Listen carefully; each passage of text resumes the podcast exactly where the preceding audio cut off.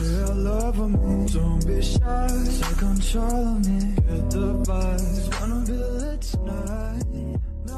vás pri ďalšej časti Buca Talks.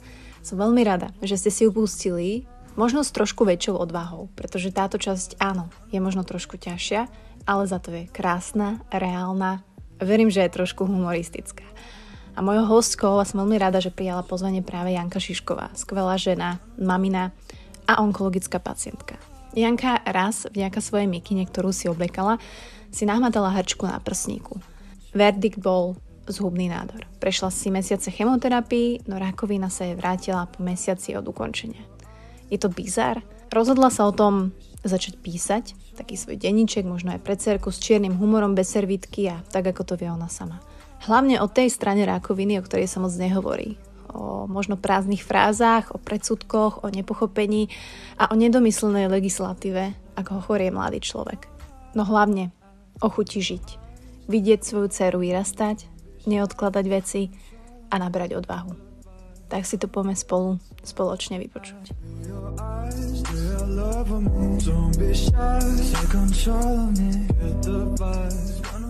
Ale tak uh, oficiálne ťa vítam a veľmi, veľmi, veľmi som rada, že si prijala pozvanie aj do Buca Talks. Takže ahoj Jani, čau. Ahoj Mati, ďakujem veľmi pekne za pozvanie. No a ty si pre mňa človek, ktorý, uh, nehovorím, že mi pripomína mňa, ale aj tie tvoje príspevky a ten taký štýl, teraz poviem, že všeobecne k životu, aj keď samozrejme nepoznáme sa, tak určite aj to písanie a to, ako píšeš, je určitá výpovedná hodnota toho, ako ten život vnímaš, ako vnímaš tie situácie. Že bola si vždy taká aj predtým, keď sa dostaneme k tomu obdobiu tej rakoviny? To ma zaujíma. Ako ak myslíš, že, že, že, že či som mala nejaký zmysel pre humor, tak to hm. asi áno ale či som mala nastavené rovnako hodnoty, záujmy, alebo či som sa rovnako pozerala na veci, tak to určite nie. A ja mám pocit, že za posledné dva roky som sa zmenila, ale ja mám pocit, že, že každý deň sa ako keby mením, dokonca mám pocit, že čím ďalej, tým viem menej o živote. Takže je to pre mňa také až zaujímavé, že tak, jak som kedysi mala pocit, že všetko je nejaké také čierno-biele, tak e, teraz presne vidím toľko otieňov rôznych tém a rôznych vecí v živote, že si na niektoré veci ako ani neviem urobiť názor, lebo, lebo ich vidím v tak ako keby širokom kontexte, mm. Že, že sa v tom až niekedy strácam. Takže asi, asi som nebola taká. Teraz si veľakrát si poviem, že bože, že jak som mohla predtým ja neviem, takto žiť, alebo takto premýšľať, alebo takto posudzovať iných ľudí akože je to také zrkadlo aj pre mňa, takže určite som nebola taká. Ale asi zmysel pre humor som mala, dúfam vždy. A fakt e, si myslíš, že vieš o živote menej? Že mm. práve, že ako keby mu prichádzaš na takú inú chuť, by som povedala, alebo in, vidíš ho inak, hej, ale že vlastne ho spoznávaš z tej úplne inej strany na ktorú sa častokrát, alebo bohužiaľ, alebo neviem, či bohužiaľ, pozrú ľudia, až keď niečo takéto sa stane. Vieš, čo myslím? Áno, určite, určite je to tak, že možno aj menej a možno ako keby uh, aj o ľuďoch, že, že, že viem menej, alebo respektíve chcem zistiť o ľuďoch viac, že chcem zistiť, čo je za tým určitým správaním, že prečo ľudia robia to, čo, to, čo to, čo robia, alebo správajú sa nejako, že mne už len nestačí ten výstup, ale snažím sa ísť nejak do hĺbky. A potom vlastne, keď zistím, že koľko vecí je za tým, prečo sa ľudia správajú tak, ako sa správajú, tak ako v tom mám ten pocit, že, že vlastne ako málo viem o tých medziludských vzťahoch a o tom,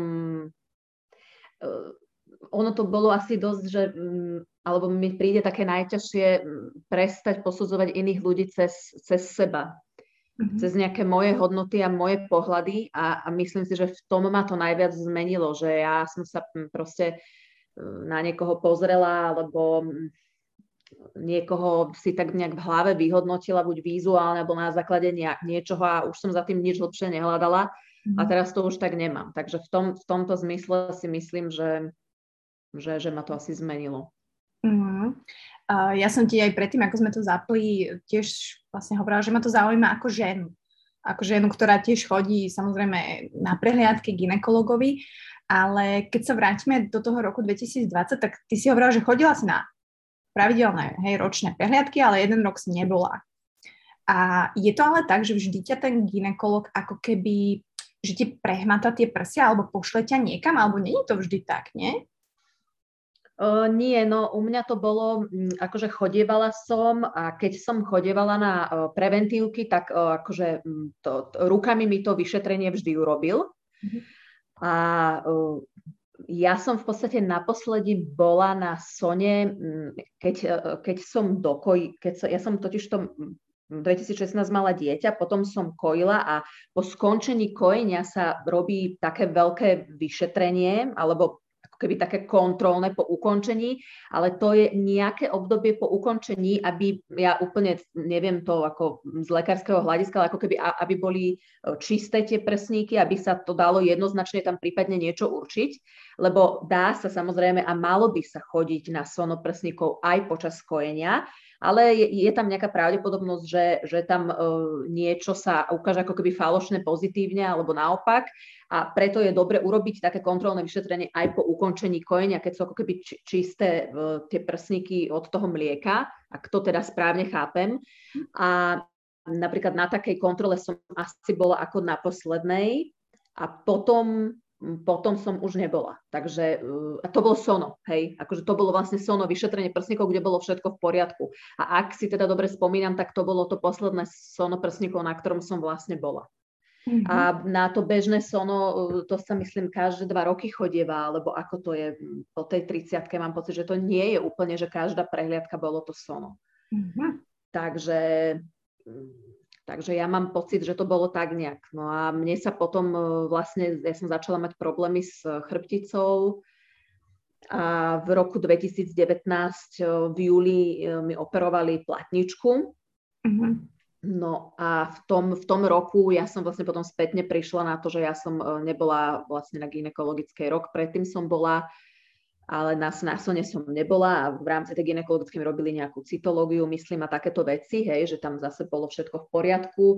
A akože tým prsníkom som sa nevenovala, ja som sa v podstate ničomu inému nevenovala, lebo ja som proste bola v úžasných bolestiach a mm, to ma, to ma takým spôsobom paralizovalo, že akože ten, ten môj život sa dosť obmedzil na, na to riešenie toho chrbtu. Takže a to som si myslela vtedy, že mi je zle, to som ešte nevedela, že mi môže byť zle. Takže Jasné. Čiže potom vyriešila si chrbát, inak tá platnička je to len masaker, ja mám dve vytečené a tretia je nejaká čudná a tiež tým tam smeruje, ale oh, nechcem na to úplne mysleť. Ale teda potom si išla na klasickú ďalšiu, hej, vyšetrenie. Pani nie vlastne rok, však v 2019 v lete, v júli som tuším bola na tej operácii a v januári v januári uh, som bola na nejakej, uh, na lyžovačke sme boli, tam som si všimla, že mám nejaké zmeny na prsníku, ale to som samozrejme neriešila. A samozrejme, ja som to neriešila vtedy, mm-hmm. uh, lebo um, aj tam som si pamätám na tej lyžovačke mala bolesti a bolo to pre mňa proste náročné byť celý deň na nohách a ako malej, malej sa venovať a tak. Takže vôbec som sa ne, nezameriavala na to. Videla som, že na tom prsníku tam, kde mám strie, že boli ako keby tak smerom von, že neš, nešli dovnútra, ale oni boli ako keby tak vypučené von a v podstate spätne som zistila, že to ten nádor vytlačal von, hej. Mm. Ale akože nerobila som si samovyšetrenia, m, mm, neprehmatala som si vtedy ten prsník, len som vizuálne vedela, videla, že tam niečo nie je v poriadku pod tým určitým uhlom svetla, ktorý tam bol v tej kúpeľni, ale nevenovala som tomu pozornosť a potom vlastne v marci bol ten prvý veľký lockdown, to bolo o, o dva mesiace, dajme tomu neskôr, a niekedy v apríli, ja som ja mám narodený v apríli, takže niekedy v tom období som si objednávala mikinu, akože sama pre seba na narodky a keď mi došla, tak som si ju skúšala a vlastne jak som, jak som skúšala, lebo to bol taký veľmi príjemný materiál, tak e, pritom som narazila na tú hrčku. Mm-hmm. Takže, takže v podstate tak to bolo. A keď som narazila na tú hročku, tak som sa objednala do prsníkovej ambulancie a tam mi urobili to sono. V podstate teda po, po asi, asi fakt naposledy som bola, myslím, tam, čo som spomínala po tom kojení a tam na tom sone mi hneď povedal, že to je rakovina. Že hneď, hej? Hej. No tak len tak, hej, bez prípravy. Hej, no. Ale však na druhej strane aj dobré, že hej, poďme to riešiť ASAP. A tam sa ja hej, hej. Hej, no ako my sme boli v tej miestnosti, kde mi robil to sono, potom sme sa presunuli vedľa do druhej miestnosti, ako keby do tej ambulancie a on hneď uh, akože povedal, že to je, to je karcinom.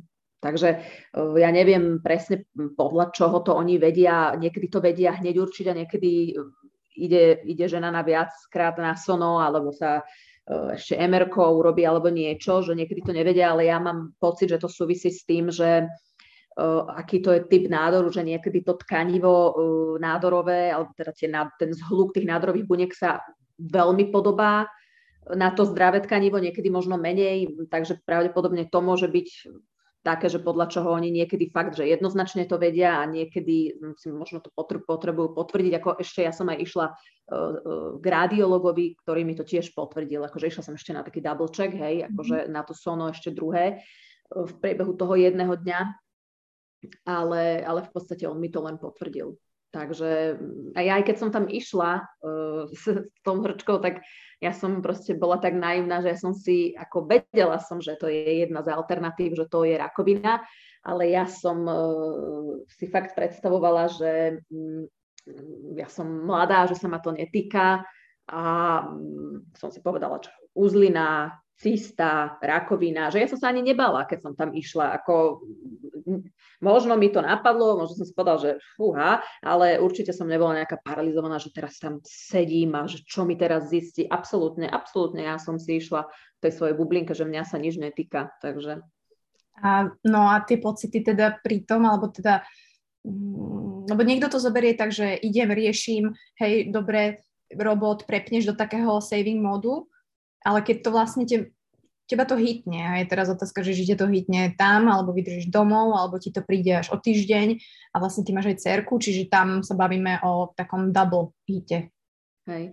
Ja som človek, ktorého to väčšinou nehytne hneď, ale neskôr lebo e, ja keď mám extrémny pretlak nejakej emócie, ja zvyknem, že sa e, proste mňa nejako, neviem, či to je vedomé alebo nevedomé, ale mňa, ja sa tak ako odstrihnem absolútne od tých emócií, asi aby som to dokázala zvládnuť.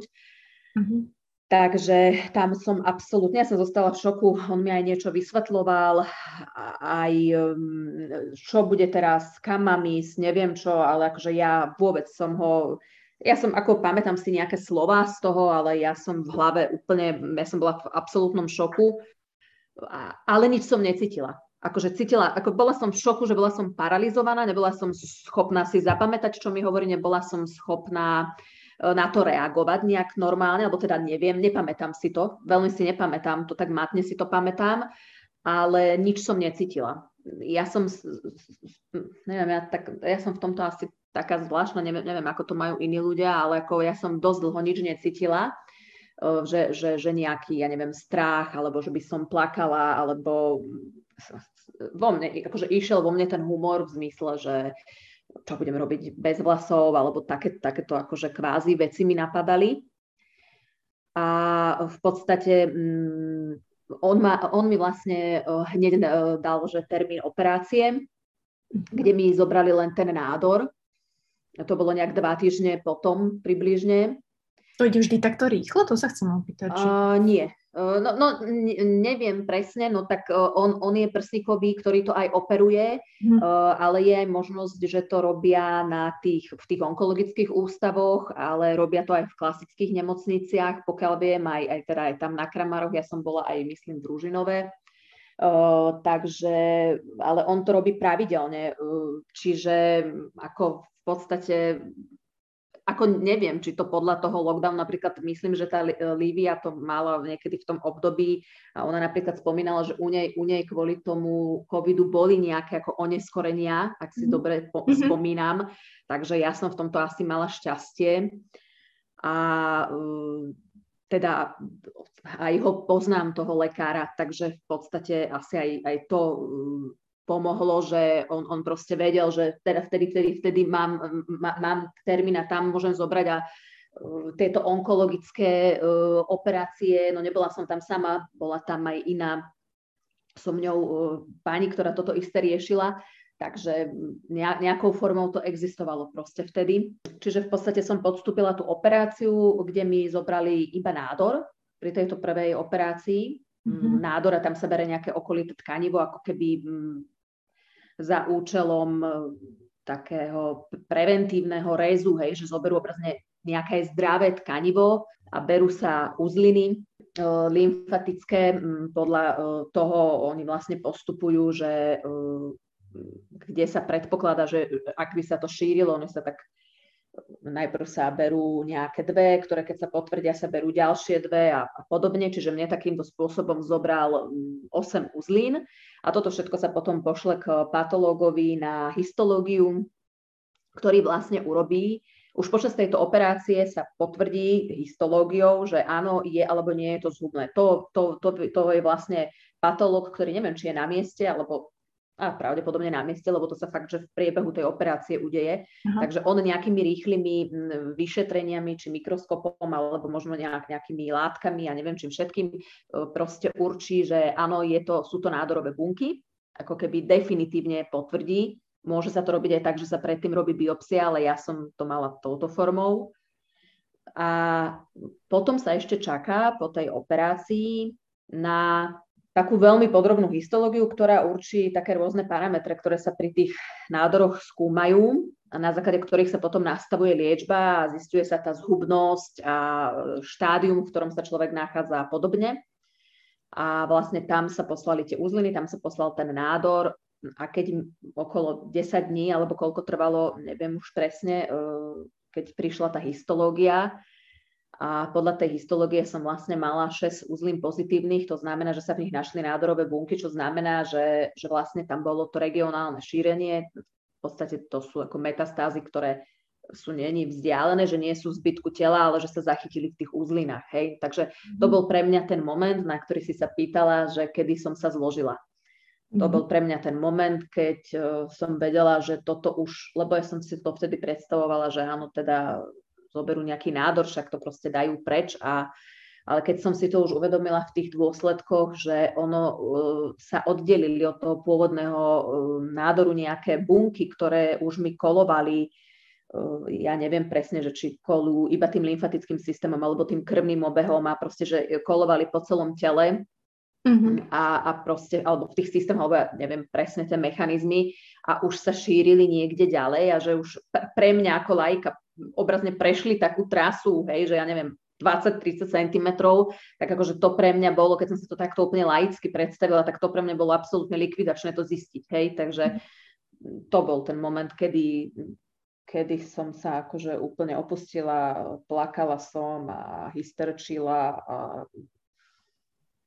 takže tak to bolo. Ty nevytesnila vtedy tie emócie, ale zase na druhej strane, tak, jak si hovorila, že hej, niektorí ľudia ako ty vytesňujú, lebo je to ten obranný mechanizmus, ale proste niekedy to musí plávať na povrch. Samozrejme, to, je, to, to dobehne človeka vždy, ako ja, ja to nevytesňujem na schvál, ja, mne to tak funguje, akože ja to neovplyvňujem, pretože ja som uh, za to absolútne, aby akúkoľvek emociu, ktorú človek cíti, aby ju mohol prežiť. Ako, um, ale ja, ja to, ako ja mám pocit, že toto ide bez mojej vôle. Alebo to možno ide s mojou vôľou, ale, ale že to ne, neviem, ak to dáva zmysel, lebo... Hej, neviem. Prahovo.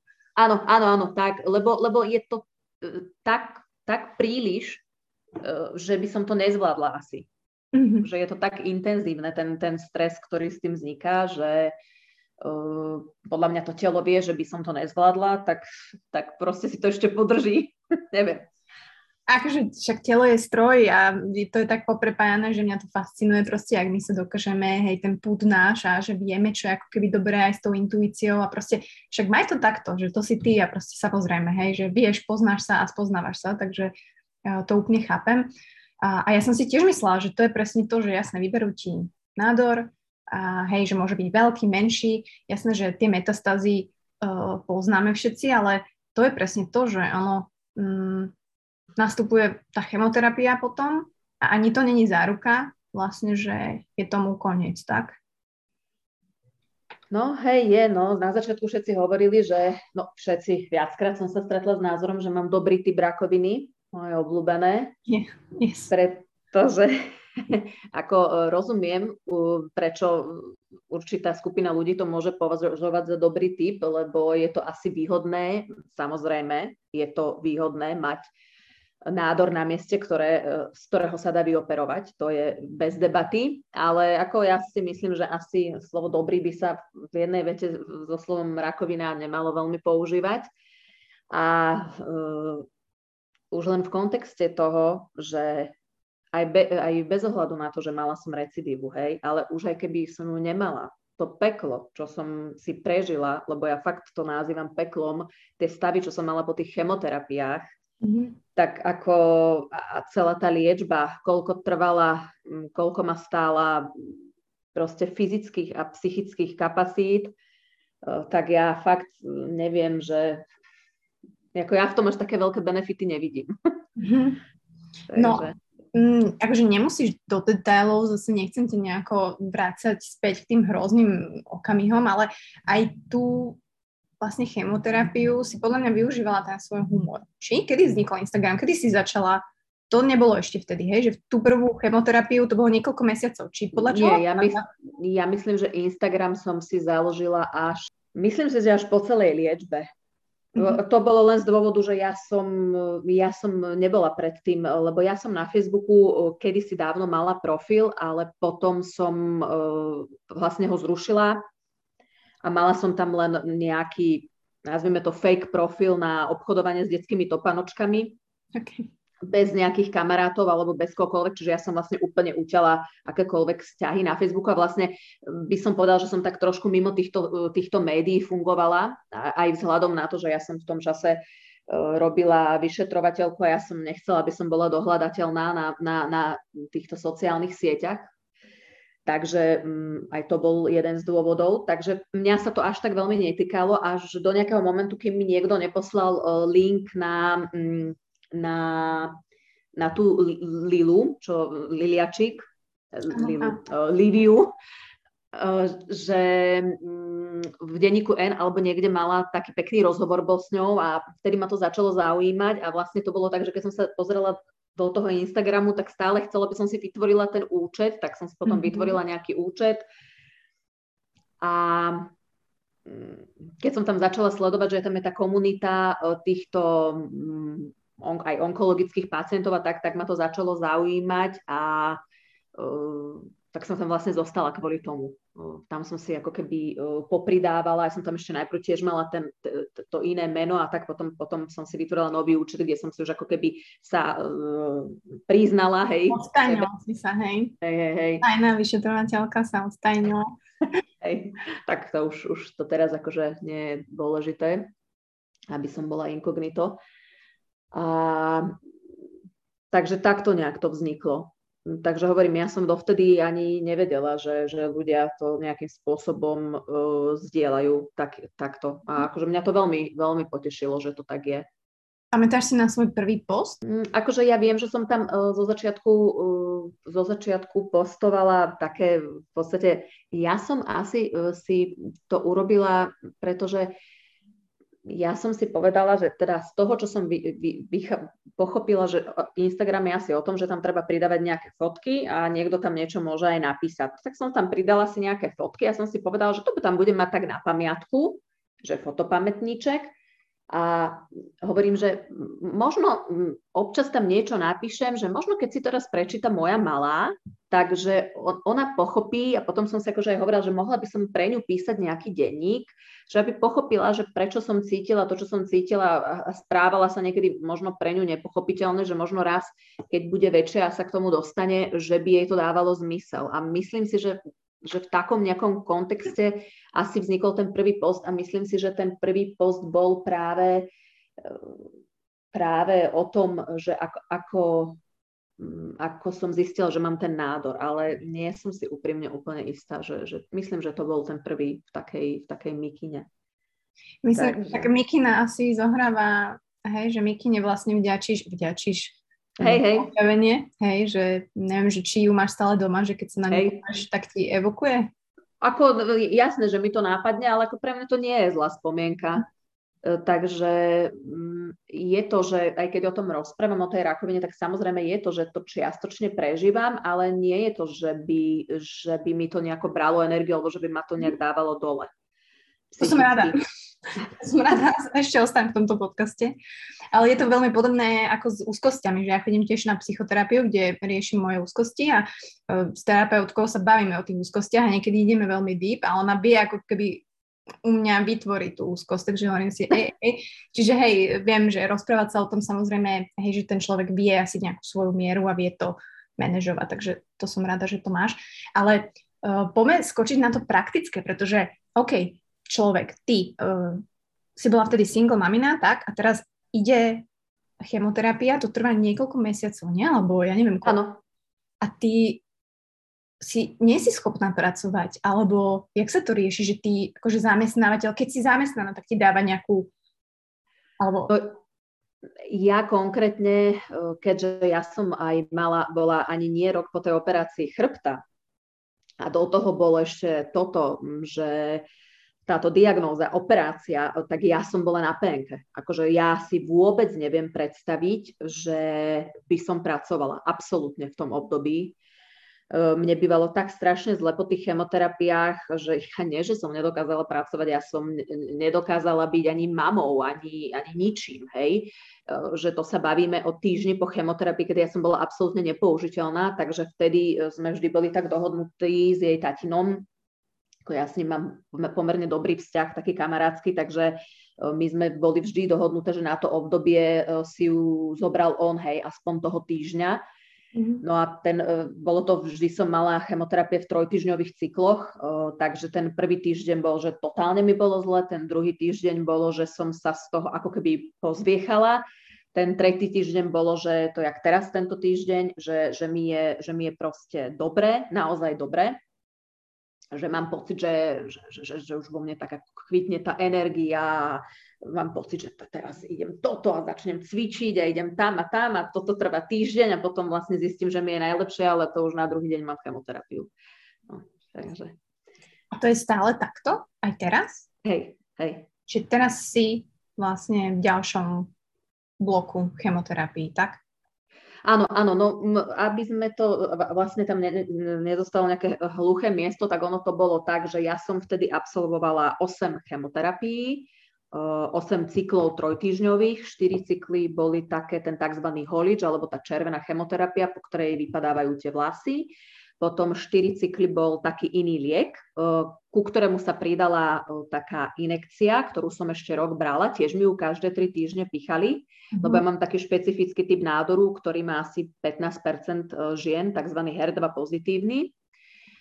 A e, lebo väčšina e, gro týchto nádorov prsníkových je mm, na hormonálnej, nejakom hormonálnom základe, že je tam nejakým spôsobom, neviem, či to reaguje, alebo jak to mám nazvať, že to súvisí s hormónmi, s tým estrogenom a progesterónom. Mm-hmm. Ale ja to mám práve... Píchali uh, estrogen? Prosím? Testosteron tebe pýchali tieto veci práve? Nie. Nie, práve že nie. Práve že nie. To, e, práve väčšina žien to má tak, že, že majú tento typ nádoru, ten takýto hormonálny a oni, oni to potom majú, že oni ešte niekoľko rokov po ukončení chemoterapie ožarovania mávajú tú hormonálnu riečbu, ktorá môže byť, ja neviem, 3, 5, 10 rokov, dajme tomu asi individuálne od nejakých iných parametrov ešte toho nádoru, alebo ja presne neviem, ako to funguje v tých prípadoch. No ale ja mám práve taký, že ja ho nemám hormonálny, ja ho mám, že HER2 pozitívny, to znamená, že na, na tých um, mojich nádorových bunkách sa, myslím, nejaký proteín alebo niečo proste vytvára a um, to je ten HER2, to je nejaký human, neviem čo, proste to sa nejako volá, nejaký rastový nie, niečo, proste fakt neviem to odborne momentálne pomenovať. A um, k tomu som dostávala ešte e, do tej liečby, to sa volá, že biologická liečba a k tomu som dostávala takú inekciu tiež každé tri týždne. Ako po tej inekcii mi bolo to, to, to lebo to, to, tu som dostávala až vlastne do júla minulého roku, do júla 2021, každé tri týždne do stehna, to je proste 5-minútová záležitosť. A po nej som nemala nejaké, akože trošku som bola nejaká unavená alebo niečo, ale to, akože to, to už bola iba akože srandička. A Potom ešte, keď som urobila tých 8 cyklov, tak tam myslím, že pár týždňov som mala prestávku. Mm. To bolo niekedy v oktobri 2020, myslím, že som to skončila a niekedy v novembri som zač- začal, začala s ožarovaním. Ožaruje sa každý deň pracovný a ja som konkrétne dostala 30 ožiarov a to trvalo tým pádom 6 týždňov a myslím, že som skončila nejak 2 dní pred Vianocami No a hovorím, potom som ešte brala tú inekciu. A v júli som mala takú, ja, ja, ja neviem, ako to nazvať, výstupnú kontrolu, kedy posledný krát mi pichli tú inekciu, onkologička mi urobila nejakú kontrolu, tiež mi pozrela mi prsníky a ja neviem, neviem, či mi aj nejakú krv nebrala, proste tak, ako keby väčšie väčšie vyšetrenie. Počas toho som bola v marci, um, minulý rok som bola ešte na sonom mamo prsníkov, na son brucha ešte chodievam, uh, tam akože sa zistujú nejaké prípadné metastázy, či nie sú niekde. A odchádzala som od onkologičky v júli minulého roka s tým, že som v remisii. V remisii znamená, že, že vlastne to ochorenie je pod kontrolou, ako keby som vyliečená. No, a to trvalo asi tak 4 týždne a potom zase sa niečo objavilo na prsníku a najprv sme nevedeli, že čo to je a nakoniec e, to sa ešte riešilo, že som bola na sone nie v onkoústave, ale to som išla potom už na sono. Ja som bola oficiálne až na marec tohto roka objednaná, ako mhm. keby po roku. Mm-hmm. Ale um, urobili mi skôr termín kvôli tomu, že som niečo mala na tom prsníku, na tom, kde som pôvodne mala ten nádor, hej, mm-hmm. odkiaľ mi ho vyoperovali. No a tam mi povedali na tej hajdukovej, že teda vyzerá to na recidívu. Tak ja som hovorila, že to proste nemôže byť recidíva, však ja som pred mesiacom skončila liečbu, že to sa nedá, to neexistuje. No, ale bolo to tak. Takže to znamená, po... že sa ti vrátilo, ako keby, hej, že zase sa tam začal tvoriť, tak? Mm, áno, no zase tam bol nádor, ktorý mal 2 cm. Ja úplne neviem, ani mi to nikto nevysvetlil a v podstate ja si myslím, že to, neviem, či to vie tá e, doktorka, alebo či to niekto proste vie, že či tam niečo v tom prsníku ešte zostalo, mm-hmm. nejaká bunka, alebo, lebo ono to vlastne funguje tak, že to stačí, aby jedna bunka prežila, ktorá, alebo teda sa nejakým spôsobom po, po, poškodil, alebo neviem presne na akom mechanizme to funguje, hej, takže eh, ako na, toto, na toto som uh, odpoveď eh, nedostala a ani neviem, či som nejak ako do hĺbky potom pátrala. Takže tam sa pristúpilo k tomu, že ja som to mala pod bradávkou, ten nádor. Mm-hmm. Takže to znamená, že, ktorý prerastal až do podkožia, takže to znamená, že tá bradavka musí ísť preč, zase tam treba urobiť nejakú, nejakú tú, že zobrať aj to ako keby zdravé tkanivo, aby, aby sa tam urobila taká tá rezerva, hej, takže eh, keď sme sa bavili o tom, že by tam možno nechajú nejakú placku, tak povedala, že nie tam nič ne, nebudete nechávať, že pekne mi mhm. zoberete celé prsičko, lebo ja už mu neverím. Takže Takže potom vlastne uh, s tým, že v konečnom dôsledku vždy tá žena musí dať uh, samozrejme súhlas na to, aby odobrali ten prsník, takže ja som povedala, že určite v každom prípade ja, uh, ja chcem ten prsník preč. Takže potom sa pristúpilo k tomu, že mi, že mi celý prsník zobrali. No. no a začala sa mi nová liečba. A Mm, teraz zase chodím, to je ako taký e, špeciálny liek, ktorý je určený iba na môj typ rakoviny. A tiež dostávam v podstate infúzne, je to taký nový druh chemoterapie, mm, lebo je to taký pomerne moderný liek, ktorý strašne veľa stojí. A každé tri týždne vlastne chodím na chemoterapiu. No. A asi, asi benefitom tej drahej liečby je to, že oni predpokladám, že aj to je cieľom, že on vie ako keby vyhľadať iba tie nádorové bunky. Mm-hmm. No, funguje to tak, že obsahuje nejakú účinnú látku, ktorá vie identifikovať medzi zdravými bunkami práve tú bunku, ktorá na sebe obsahuje tie, ja neviem, proteíny to nazvime, alebo niečo na povrchu. Ona vie vyhľadať tú bunku, dostať sa do tej bunky a vnútri aktivovať tú chemoterapiu, čiže druhú účinnú protirakovinovú mhm. látku už vnútri, ako keby zabiť tú bunku priamo, e, priamo v tej, mm-hmm. ako keby zavraždiť tú bunku. A vlastne pritom e, nezabíjate zdravé bunky. Čo znamená, že to je dôvod, prečo mne teraz nevypadali vlasy a mhm. prečo nemám toľko nežiaducich účinkov, ako som mala pri tej chemoterapii predtým, lebo tá bola taká, že paušálne všetky rýchlo deliace sa bunky zabíjala. A preto tam mhm. tie, tie stavy po, tých, e, po tej tzv. červenej chemoterapii sú proste strašné, hej, e, lebo tam fakt všetky sliznice odchádzajú, e, všetky vlasy, ústa sú proste nos, vagína, všetko, mhm. všetko proste je narušené viac menej na tom tele. Takže to, to predpokladám, že to je jeden z tých benefitov, že asi prečo um, táto liečba je podľa mňa aj taká drahá. Ale to je len taký môj uzáver, neviem, či to tak naozaj je, ale mhm.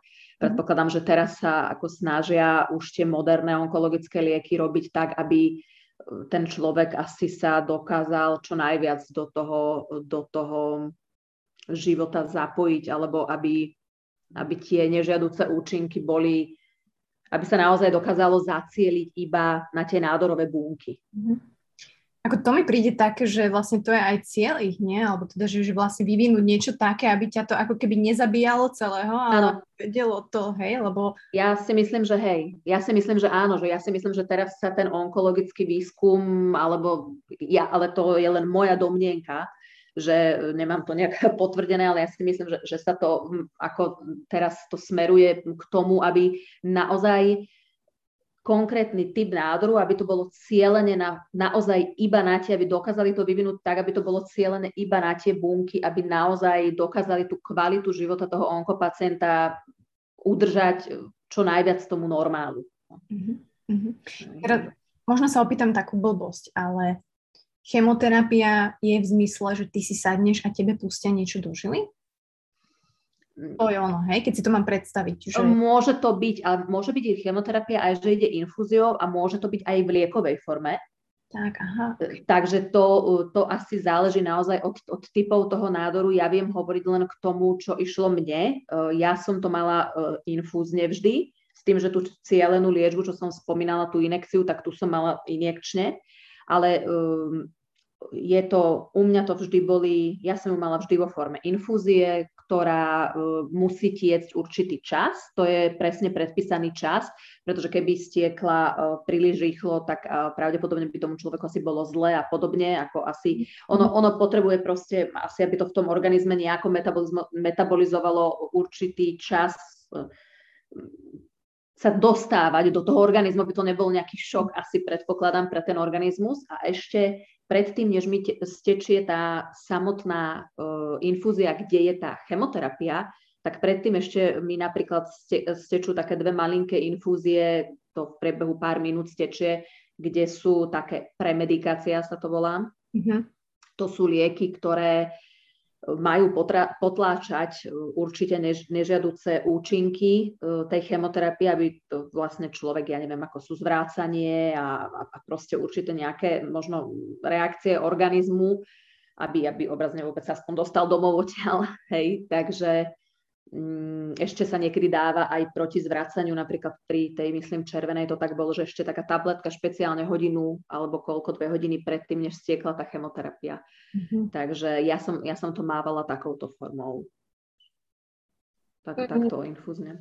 No a dostaneme sa k tým um, obľúbeným, asi aj tvojim, aj mojim prázdnym frázam, ktoré si určite začala úplne počúvať e, o to viacej, ale respektíve ľudia ich používajú stále a to mi príde, že ich používame ako keby tak už naučeno podprahovo a až teraz ja som si napríklad začala všímať, že to mi nedáva vôbec zmysel, čo vy hovoríte a, a asi ani vám, ale ani neviete, prečo to hovoríte, že radšej mi to nehovorte.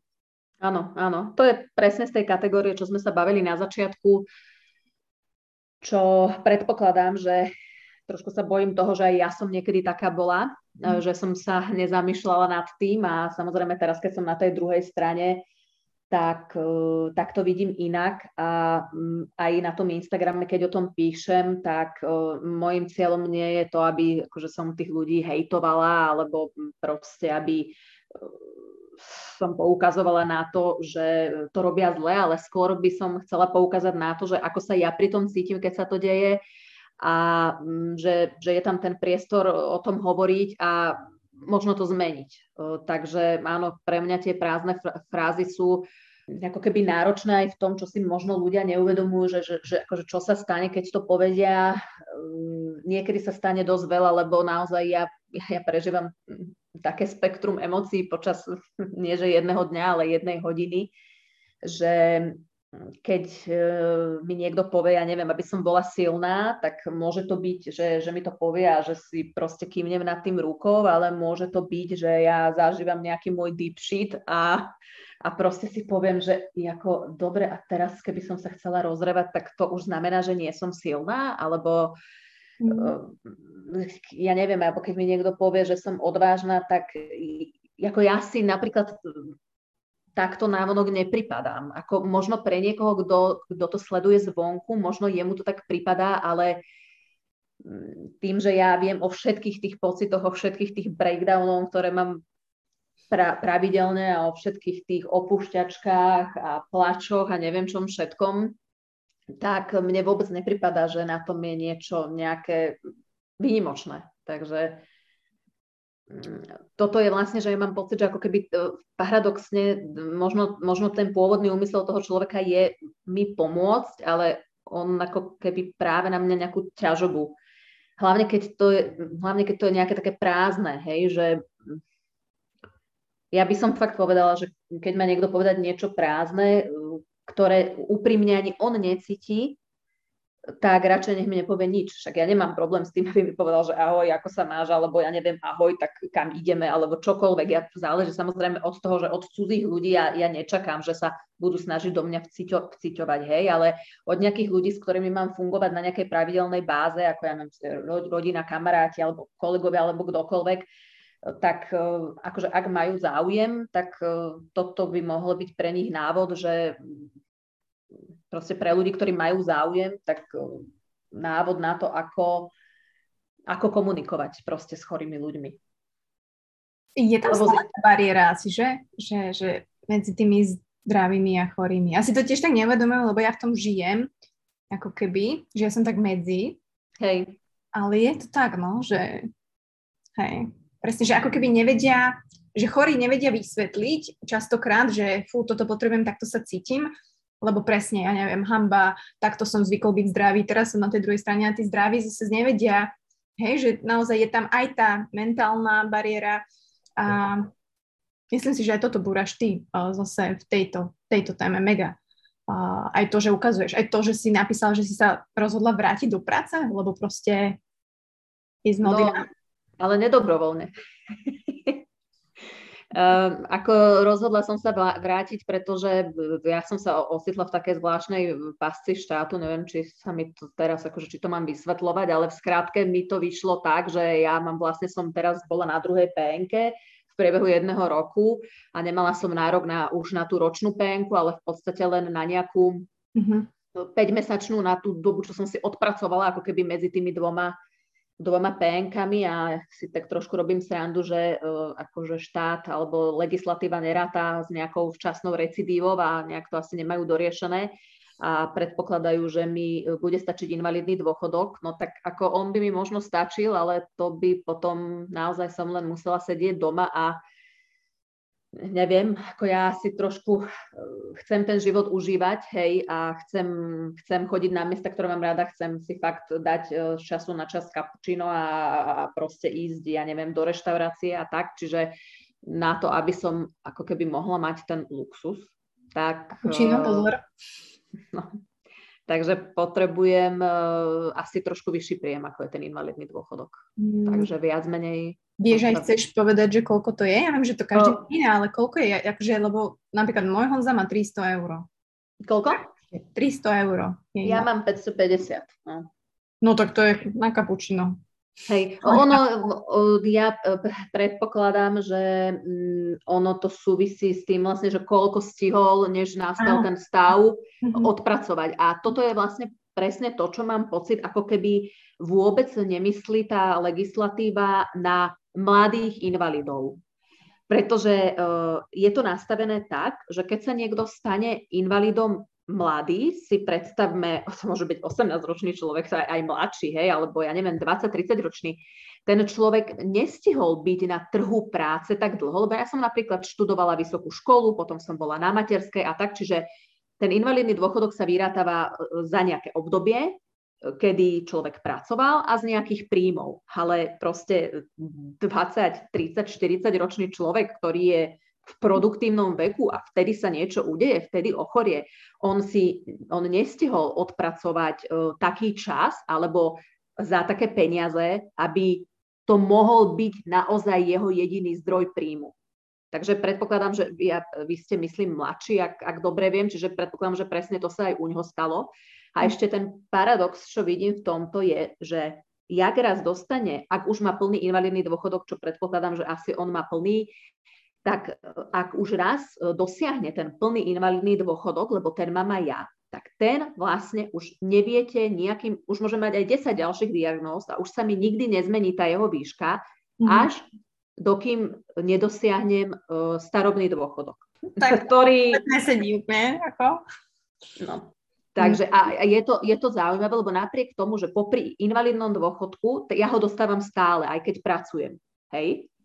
Ale ja pracujem, čiže zase si odvádzam, zase odvádzam štátu, aj teraz odvádzam na invalidné uh, sporenie a dôchodkové a všetky tieto sporenia, ale napriek tomu uh, nemám nárok, aby sa to nejakým spôsobom premietalo do toho invalidného. To sa, to sa mi zúročí až v tom starobnom dôchodku.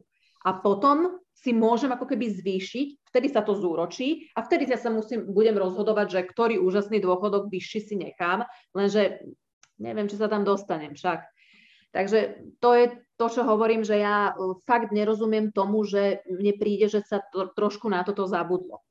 Mm. Druhá vec je, že áno, chápem aj to, že určite sú ľudia, ktorí si pomyslia, že som obeď a že prečo sa spolieham na to, že mi pomôže štát, tak akože uznávam aj to, že mala som myslieť na to, že možno som mala mať nejaké životné poistenie a myslieť na to, že v 38 dostanem rakovinu a nedokáže sa štát o mňa postarať, ale fakt som nevedela, že až takto dopodrobne som nikdy neskúmala, že máme nastavený uh, sociálny systém, takže no.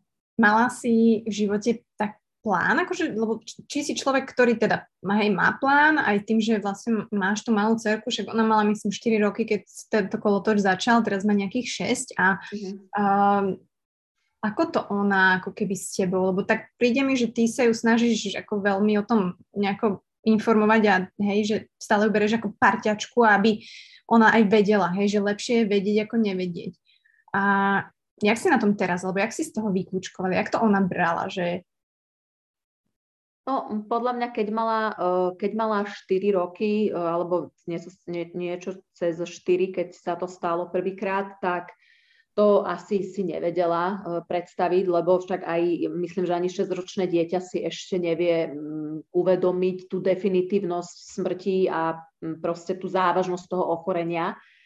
Takže ja som sa s ňou bavila, ale myslím, že vtedy sme sa nejak explicitne o smrti nebavili napríklad. A e, teraz, keď vlastne ona sama prišla s tou otázkou, keď som druhýkrát ochorela, že či môžem zomrieť na tú rakovinu, ale ja si myslím, že tieto deti sú trošičku poznačené, alebo neviem, ako to mám nazvať, aj tým covidom, tou, tou, tou pandémiou, pretože asi oveľa viac sa rozprávalo o tom a boli konfrontovaní s tými informáciami o smrti, pretože bežne sme sa bavili, počúvali v rádiách, v telkách, pozerali, že nezomrelo 100 ľudí a ďalších 100 ľudí a tak a, a umierali, možno aj v niektorých rodinách umierali na ten COVID e, príslušníci rodiny.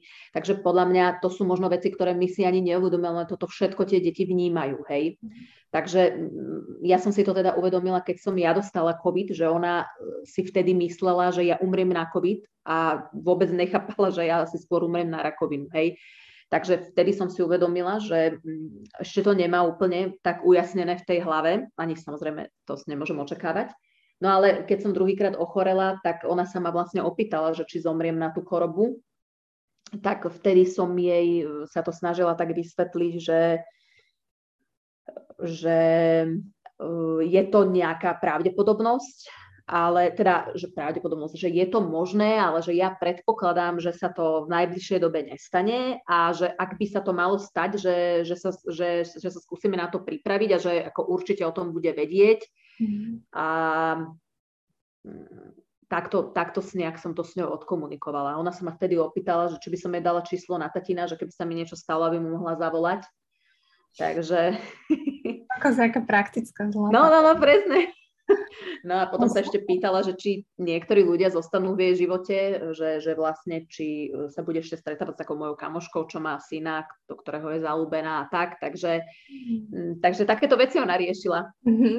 No ale tak No ona chce byť pripravená tiež, že má mať plán B, on hovorí plán B, plán C, plán D. Áno, a potom sme to aj konzultovali mm, s jedným uh, psychologom, teda on je psychiatr detský, že teda, že či to máme, ako to máme komunikovať a on, on povedal, že áno, že rozhodne by to povedal a presne tým štýlom, že takým detským spôsobom, že, že povedať, že áno, je šanca, že na to zomriem, ale je to šanca taká, ako že v, v lete začne snežiť, že možno niekde na svete sa to deje, ale, ale bežne sa to nedeje, hej, napríklad, že, že proste takými tými prirovnaniami, čo vie uchopiť to dieťa, hej.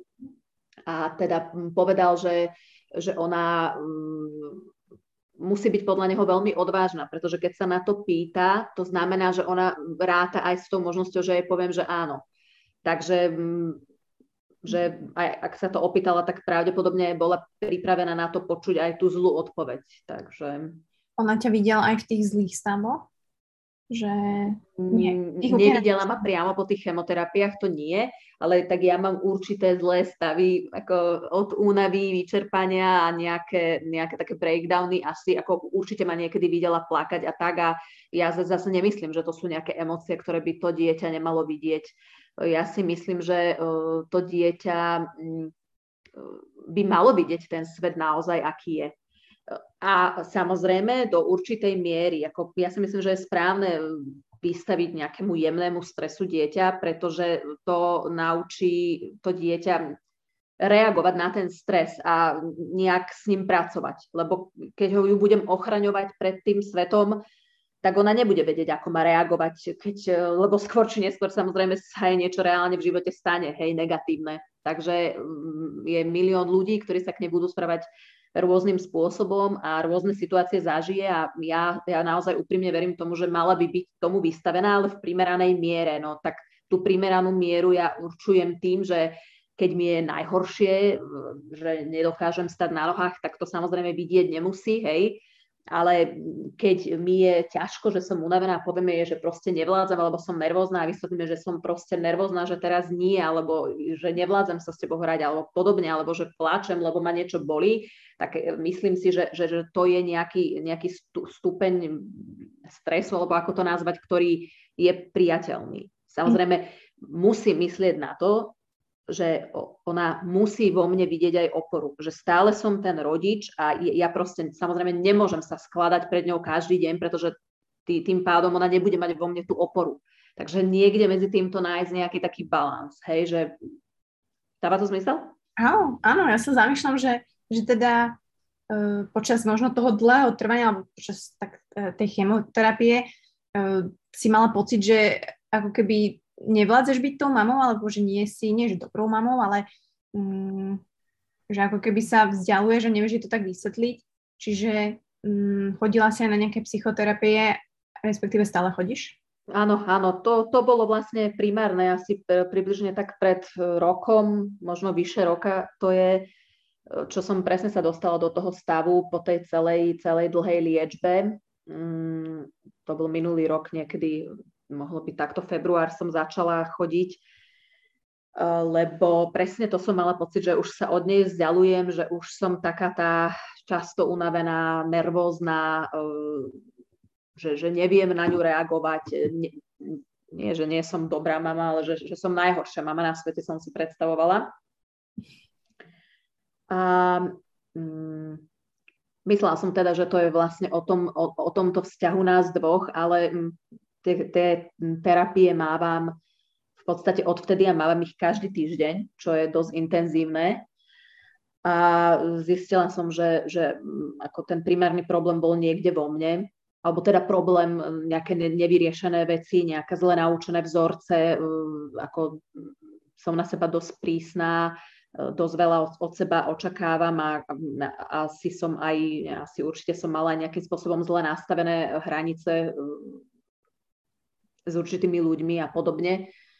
Takže to, to akože to, neviem si to, neviem si to vôbec predstaviť, že by, to považujem za jednu z najlepších e, rozhodnutí, že, že som začala chodiť na tie terapie a fakt to každému odporúčam, lebo to si niekto povie, že na čo, na čo som prišla počas tých e, e, počas tých terapií, ale to, ale to nie je, že na čo som prišla celkovo, to je, že ja každý týždeň na niečo nové o sebe prídem a to je možno to, to, to tiež presne, čo sme sa na začiatku bavili, že ja preto mám stále pocit, že viem menej a menej, lebo ja stále objavujem nejaké, uh-huh. nejaké ako keby širšie súvislosti toho, čo ja cítim, prečo to cítim, čo ľudia cítia, tom mojom živote sa stále niečo mení. Aj, aj tým, že ja, jak predtým som bola onkopacient, holohlava, mm, bez obočia, bez všetkého. Teraz som bez prsníka, ale zase som onkopacient, ktorý vyzerá ako úplne normálny človek, že, že proste kdokoľvek sa so mnou baviť, cudzí, ten ani netuší, že ja idem pozajtra na chemoterapiu obrazne, hej, že a zase to prináša nové, úplne nové problémy v úvodzovkách, s ktorými sa ako keby e, stretávam. Zase to nepochopenie od toho okolia, ako keby tí ľudia um, ako keby mi prestali veriť, že nie, že prestali veriť, ale... Že nevyzeráš ako chorá, tak sa Presne tak. Ono, ja to vidím napríklad aj uh, teraz, ak sa deje, deje toto s tou Ukrajinou, že na začiatku všetci majú to, chcú pomáhať, majú to nadšenie a taký ten entuziasmus a ono to postupne opadá. A presne, presne ja vidím, že sa, že sa to deje, že mala som recidivu, na začiatku bol ten entuziasmus, teda taká tá, tá blízkosť tých ľudí, ale zrazu, zrazu to o, ochladne, lebo, lebo, lebo ľudia majú proste tendenciu vidieť len to, čo je zvonku a a posudzovať to. Takže preto sa, Takže... ťa, preto sa ťa kolega opýtal potom, že vyzeráš celkom dobre a že ak si si dobre oddychla. Hej, hej, hej, no. Pochválil ma, že vyzerám dobre, to tam mohol dať kľudne bodku a nemusel byť príspevok. Takže, ale áno, povedal, že, že mi ten oddych prospel, no. Tak to otvára dve otázky, že ako som vyzerala predtým, že to asi som nevyzerala oddychnuté. A teda druhu, že ako si ona si predstavuje takú onkologickú liečbu. Ale on akže vedel alebo nevedel, že bol úplne mimo alebo vedel? No tak samozrejme on vie, vie, že mám aj rakovinu a že mám recidívu, ale ja si ako ťažko povedať. Buď, e, buď to je o tom, že a v jeho prípade, tým, že ho poznám pár rokov, tak by som povedala, že e, on presne, on, on bude ten človek, ktorý nerozmýšľa v tých širších súvislostiach a jemu nesediel ten môj vzhľad, keď ma po takej dobe videl. On podľa mňa nevie napríklad, že ja som teraz v polovici liečby. To, to neviem, či vie, lebo to odo mňa nevie a či mu to niekto iný hovoril, pochybujem. Takže napríklad jemu nesedel, nesedí do toho vzorcu, že ja vyzerám takto a mohlo by mi byť aj zle. Uh-huh. Uh-huh. Alebo že som niečo zle zažila. To, to, jemu to proste sa vylúčuje. Áno. To mi tiež akože teraz tak uh, koreluje s tou um, tiež vlastne napríklad utečenci z Ukrajiny alebo tak, že vlastne my si ich predstavujeme, že majú otrhané šaty a musí byť úplne taký a nemôže mať, Ježiš Maria má auto, nebodaj Mercedes, hej, že čo si to, vieš, toto. Áno, a, a čo, ale Mercedes alebo, alebo tie ženy, že mm, veľmi pekný článok som uh, čítala od od jednej novinárky, od Sony Janošovej, presne na túto tému, že ako si predstavujeme, že, že Ukrajinci môžu byť v pohode, utečenci, pokiaľ nepijú sojové mlieko alebo podobne.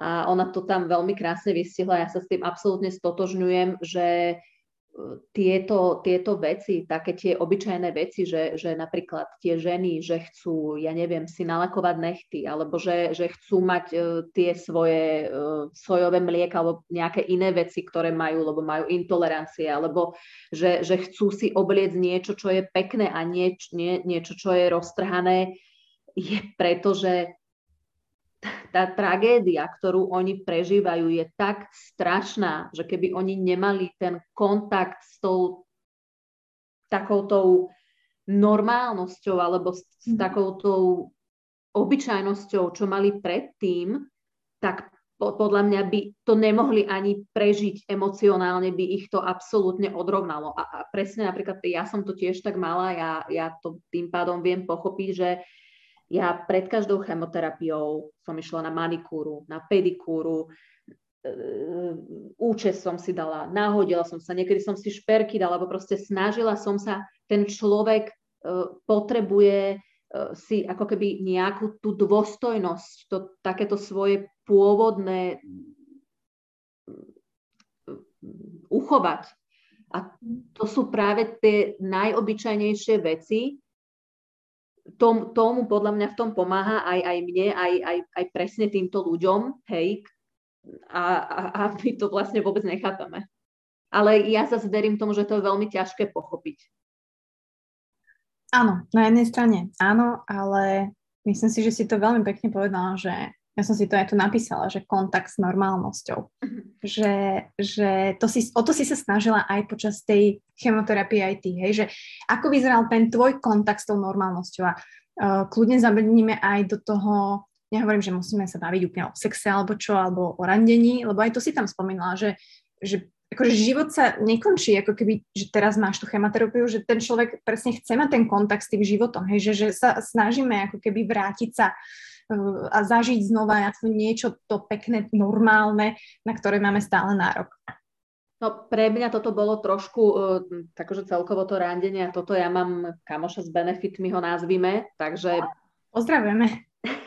takže Uh, takže to bol asi môj spôsob a ako ja by som aj reálne chodila na tie rande, všetko, len tam boli, nezabúdajme, že tam boli lockdowny, drvivú väčšinu, akože tá kombinácia byť onkopacient počas lockdownov a nemôcť uh, chodiť medzi ľudí s tým, čo som mala v hlave, a nemôcť chodiť na svoje obľúbené miesta a podobne, tak akože to, to, to bolo strašné peklo. Ako viem si predstaviť, že by som to určite lepšie zvládala, keby neboli lockdowny a samozrejme nie len lockdowny, ale pandémia, tá situácia, tá atmosféra v tej krajine taká, aká bola, hej, medzi ľuďmi, že tak samozrejme nie, že lockdowny, že ja som bola nejak obmedzená na slobode je jedna vec, na slobode, na slobode pohybu myslím, mm ale aj to, že tá, tá tragédia tých všetkých ľudí, ktorí umreli, hej, počas, počas e, tej pandémie. Takže tam toto bolo, ako toto mi stiažovalo, ten, ten taký kontakt s normálnosťou. Takže pre mňa to boli tie veci, čo som spomínala pred tými chemoterapiami, takéto toto nahodenie sa, takéto to snaženie sa, keď sa dalo proste robiť tie obyčajné veci. A no to hej, to som tam spomínala toho, toho suseda. Počkaj, ale to je, počkaj, to je fakt akože sú, počkaj, nemôžeme teraz odkryť uh, identitu, nie? O, on, ja pochybujem, že on je na, na sociálnych sieťach.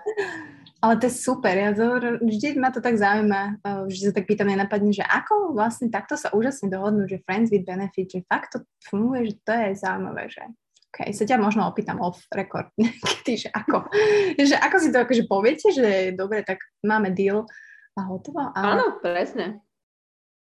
To sa mi páči.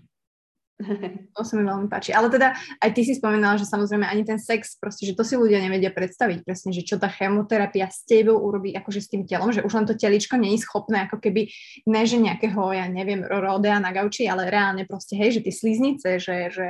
Áno, áno. Tam tá vaginálna suchosť, to je problém, že uh, tam potom nefungujú veci ako majú a ešte tam je aj tá emocionálna rovina, že, že proste keď e, riešim to, že e, teraz sa konfrontujem s tým, že ja neviem, nemám prso, alebo že e, nejakou mojou smrteľnosťou a nejakými rôznymi stavmi po chemoterapii, únavou extrémnou a ja neviem, ja som mala napríklad katéter na ruke počas prvej, čiže to sú všetko také veci, ako toto všetko sa musí zmanéžovať, hej, v nejakých vzťahoch, že Ehm, ako ja si viem predstaviť, že to partnerským životom veľmi výrazne, výrazne mm, otrasie a akože spôsobí to tam nejaké komplikácie.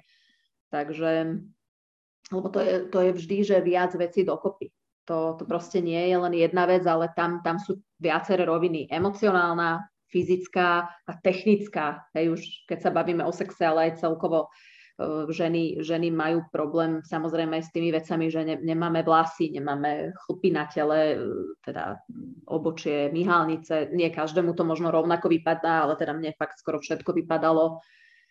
A teda prsníky alebo jazvy podobne, takže tak aj to mám problém aj s malou, hej, že ona za mňou ide, uteká a koleno mi pricvikne prsník, hej, ešte keď som mala po, po operácii, že mi klakne na prsník, keď som ja ležala, tak som si myslela, že ma porazí. Takže aj s ňou mám problém, že nemôžem ma hoci kedy objať, alebo nemôžem sa s ňou jašiť. Ako mňa už len to ubíja. Uh-huh. Uh-huh. Nemôžeš asi dvíhať ťažké bremená, nie? Alebo... Hej, hej, no jasné, no. Tak jednu ruku... No, no. Takže jednu ruku mám uh, po tých, jak mi zobrali tie lymfatické uzliny, tak ako pri nejakej záťaži mala som tam taký veľký opuch, ktorý sa mi ako keby nejak normalizoval na takú veľmi minimálnu mieru. Čiže, čiže ten opuch je fakt, že takmer neviditeľný, ale teda ja to napríklad podľa oblečenia cítim, podľa rukávov a mm, ja to teda aj vidím, ale ako bežný človek to asi neuvidí a pri, nejakom, pri nejakej fyzickej záťaži sa ten opuch zväčšuje, takže pokiaľ by som išla cvičiť alebo niečo, asi je optimálne mať, máte také kompresné rukavice a podobne.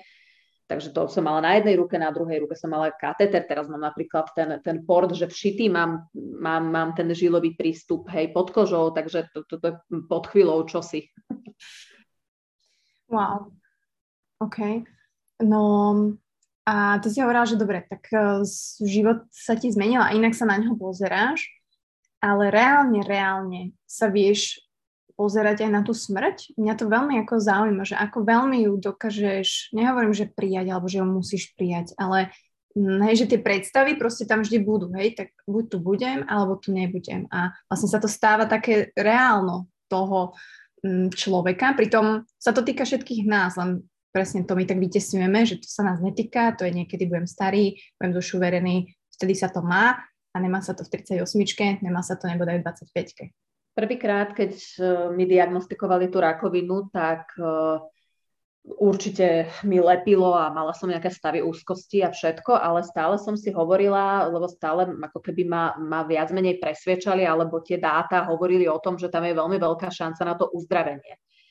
Keď som mala tú recidívu, tak e, to, to naozaj, to boli také stavy, že to trvalo týždne, kým to boli stavy úzkosti, že ja som, ja som nemohla zostať uh, sa, sama v tichu v miestnosti, hej, že ja som si musela púšťať podcasty alebo, alebo zapnúť telku alebo proste stále niečo robiť, lebo ja keby som myslela na to, ja, ja som si fakt predstavovala, že ja o dve hodiny umriem, hej, že, že to, boli, to boli fakt ťažké stavy, to, to ťažko, ťažko sa to vysvetľuje.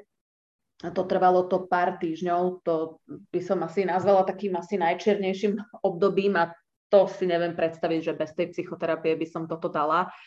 A ja to nazývam, že, že, že, že ten, ten môj život je ako keby takým hľadaním rovnováhy medzi tým, kedy občas myslím na smrť a medzi tým, kedy ma tá myšlienka paralizuje. Mm-hmm. Takže myslím na to často, hlavne teda v kontexte tej, že mám, mám túto včasnú recidiu a teda ja som si pozerala nejaké dáta, nejaké k štúdie vlastne k tomuto lieku, ktorý beriem, akože jaká je nejaká jeho úspešnosť a v podstate 80, robilo sa to na vzorke nejakých 740 žien a 88% 3 e, roky bolo bez e, recidívy po tomto lieku. Mm-hmm.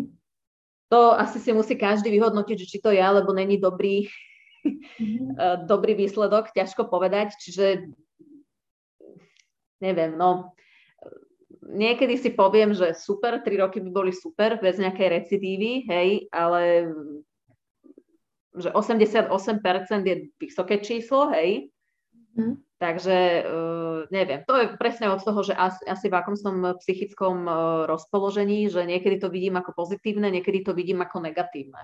Takže Dobre, tak. ale ono to znamená, že ty teraz, lebo niekto, aj myslím, že Livia možno to spomenula, alebo niekde som to čítala, že to je život s rakovinou. A teraz to znamená, že tebe sa tá rakovina bude vrácať, alebo nemusí, alebo môže. Že je to ako keby oddelovanie niečoho, alebo je to naozaj, že môžeš sa vyliečiť a proste hotovo. Uh, ja si osobne myslím, že asi v tomto štádiu, tým, že ja som vlastne od začiatku už tými, tým, že som mala toľko tých uzlín pozitívnych, ja som od začiatku vlastne 3A štádium, mm-hmm. a mhm. potom je už len štvrté, hej, tak aj vzhľadom na to, že som mala tú skorú recidívu, tak ja si osobne myslím, že toto sa už asi vyliečiť nedá, hej, že ako podľa mňa v nejakom tom momente uh, asi, asi prí, prídu tie, tie vzdialené metastázy niekde ďalej v tom organizme, ale otázka je, že kedy. Ako mm. ja, ja si myslím, že, že to príde, že myslím si na základe tých dát, že už nejaká veľká pravdepodobnosť nie je, že by som sa vyliečila. Na, na druhú stranu,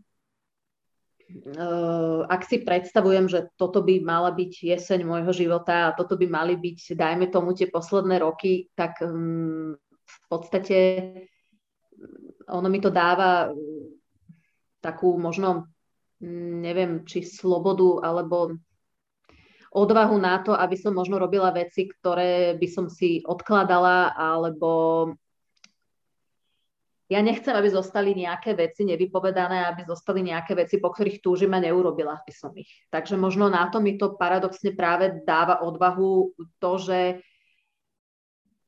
nie som úplne presvedčená o tom nejakom vyliečení, alebo nie som úplne asi presvedčená o tom, že budem tu ďalších 20 rokov. Ako bodaj by to tak bolo a chcela by som to a túžim potom, ale mm-hmm. tým, že ja som aj dosť tak, taká pragmatická, neviem, racionálna, tak, tak asi to tak nebude a, a to mi v podstate asi pomáha mm, si to nejak, nejak, neviem, nejak v tej hlave zmanéžovať a v podstate sa snažím učiť žiť fakt naozaj pre to, čo je tu teraz a asi sa zbytočne nezamýšľať nad tým, že a neodkladať veci. No.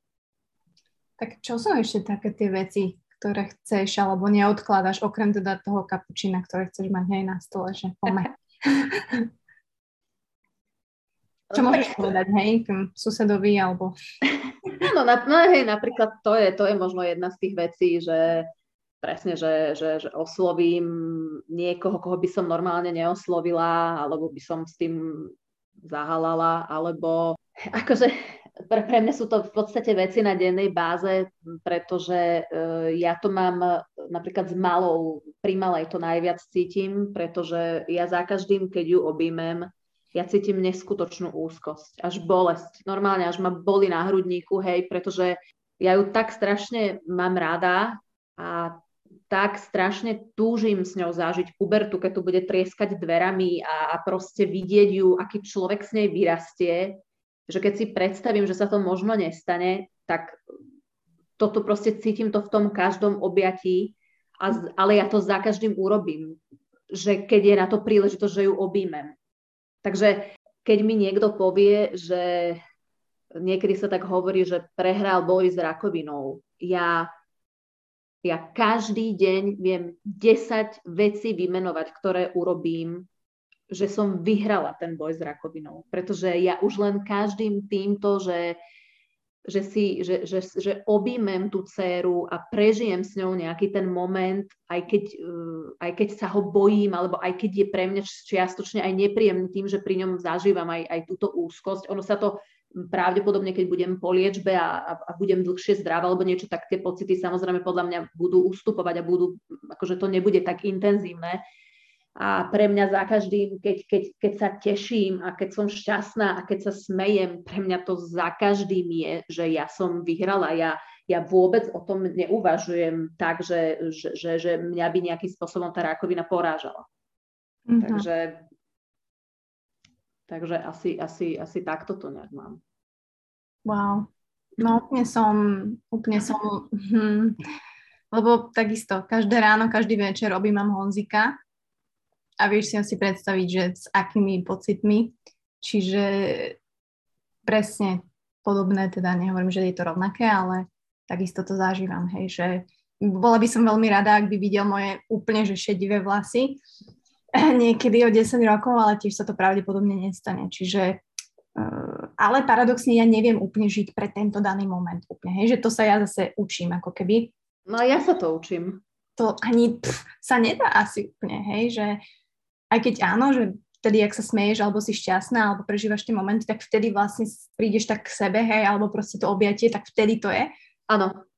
Ale hej, presne, alebo sa vrátiš do roboty a zase aj tak ideš do toho kolotoča, hej, že aj tak riešiš, chvíľku zabudneš, potom ti príde a už si vlastne späť.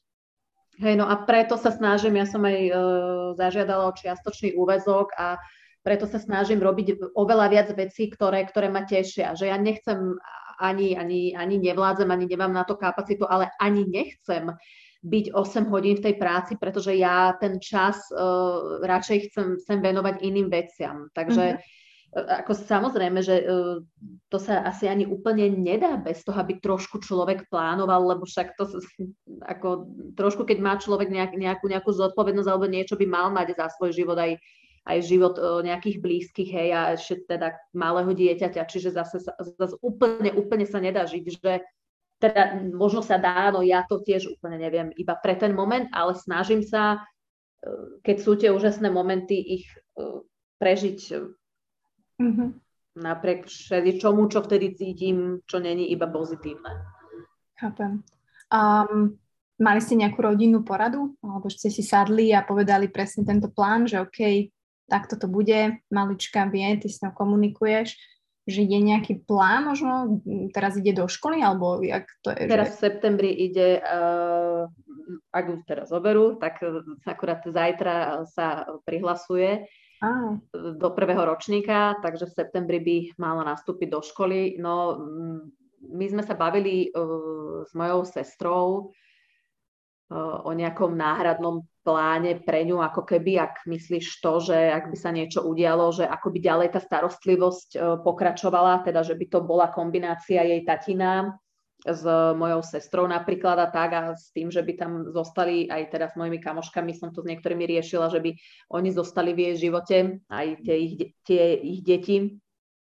Takže takto sme, to, takto sme sa o tom bavili. Aj, aj, aj tej som to vlastne hovorila, že som ju ako keby v tom utvrdila, že je tam nejaký, nejaký ten záložný plán. Takže um, ono, ona občas príde s tou témou a vtedy, keď príde, tak vtedy ju nejakým spôsobom rozoberieme, ako uh, to nie je, že ja si ju teraz posadím, že pôjdeme sa o tom baviť, hej. Takže um, ten, ten záložný plán je a ona uh, je s ním nejako uzrozumená nejak, na nejakej úrovni, tak aby to ona vedela pochopiť. A aj samozrejme u nás v rodine kvázi je to nejakým spôsobom prebraté. No.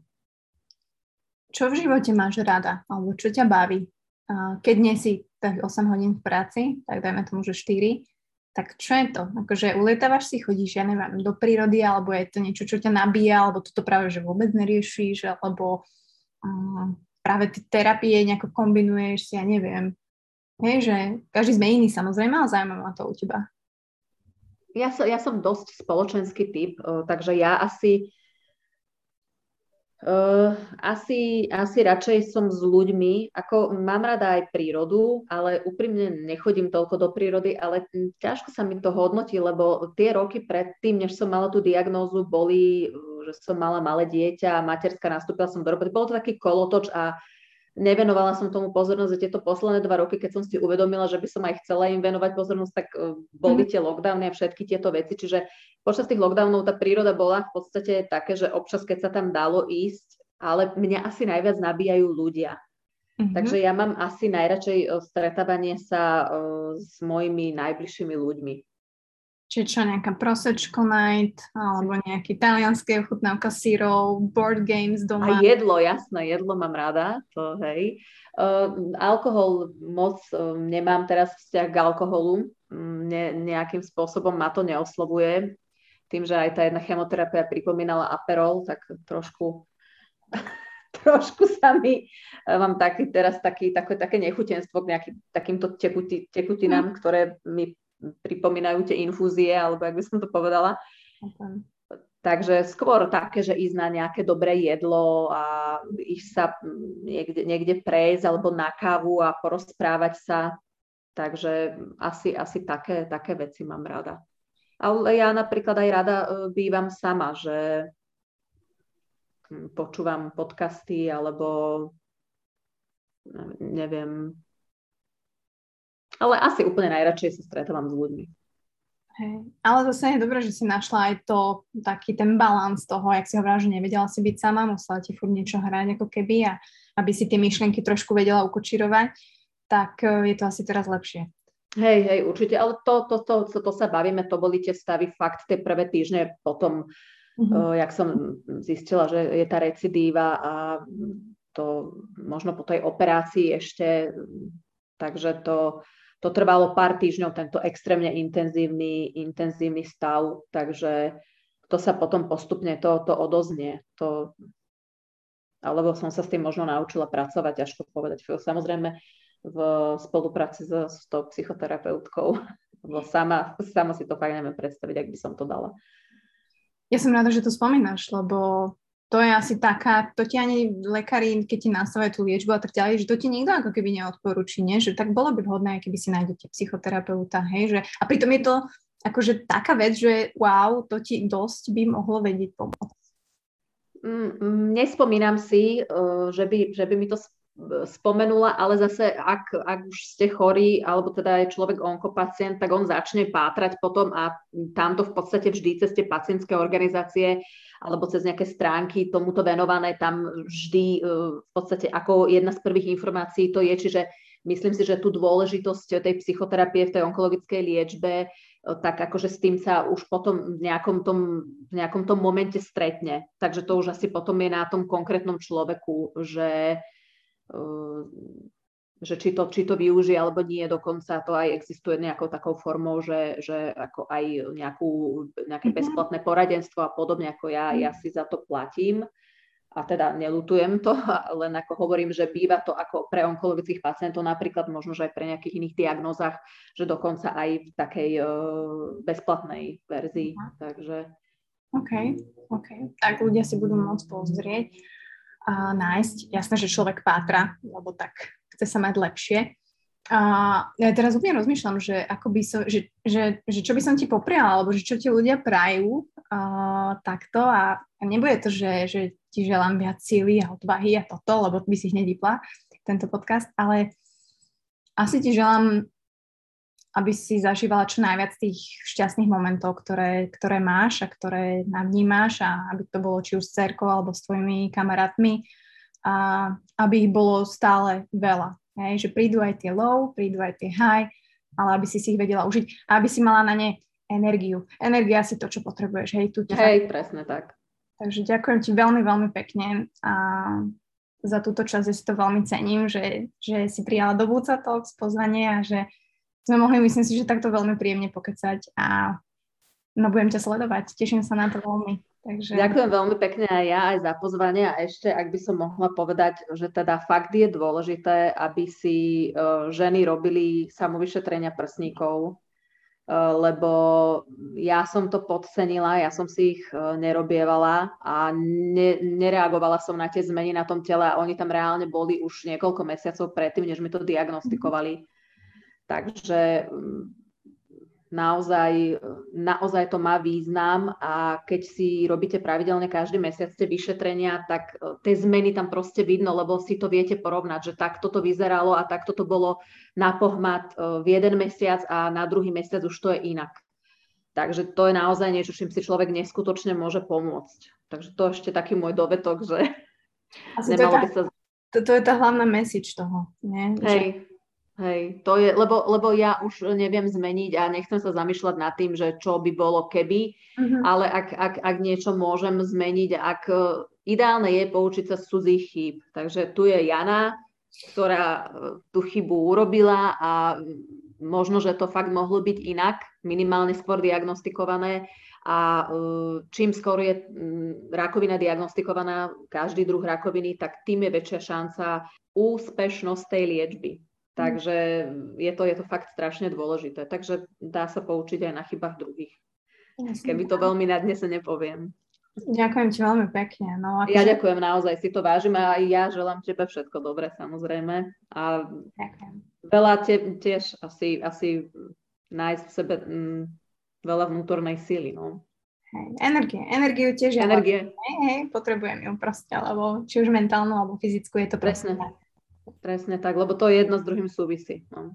Hej, takže dneska som uvarila perkelt, takže uh. dneska sme zahojení na víkend, Mazulovica, že to vždy, keď mám tú energiu, tak vlastne vtedy urobím tie veci dobre, čo sa darí a potom vlastne, keď viem, že príde ten down, tak už tiež musím mať ten plán, že to ma naučilo plánovať trošku, trošku inak, trošku viacej, ale tak to je život. Takže uh, ďakujem ešte raz veľmi pekne. Dúfam, že aj vám, posluchači, sa to páčilo a nie je nič viac ako rada, že si mačkajte prsička, akože príjemné nie, tak akože, alebo partnera nechajte ho mátať, hej, častokrát aj partner inak príde na niečo, hej. Áno, že... áno, a aj vajka si môžu mačkať chlapci. Jasne tak, takže um, vzájomná pomoc, hej ľudia. Tak keď sa máte radi, není o čom. Takže ďakujem ešte raz, Jani, a želám a ja ti ďakujem veľmi. piatok, zajtra a víkend. Ďakujem ešte raz. Ďakujem, všetko dobré, ďakujem. don't be shy, take control of me, get the vibes.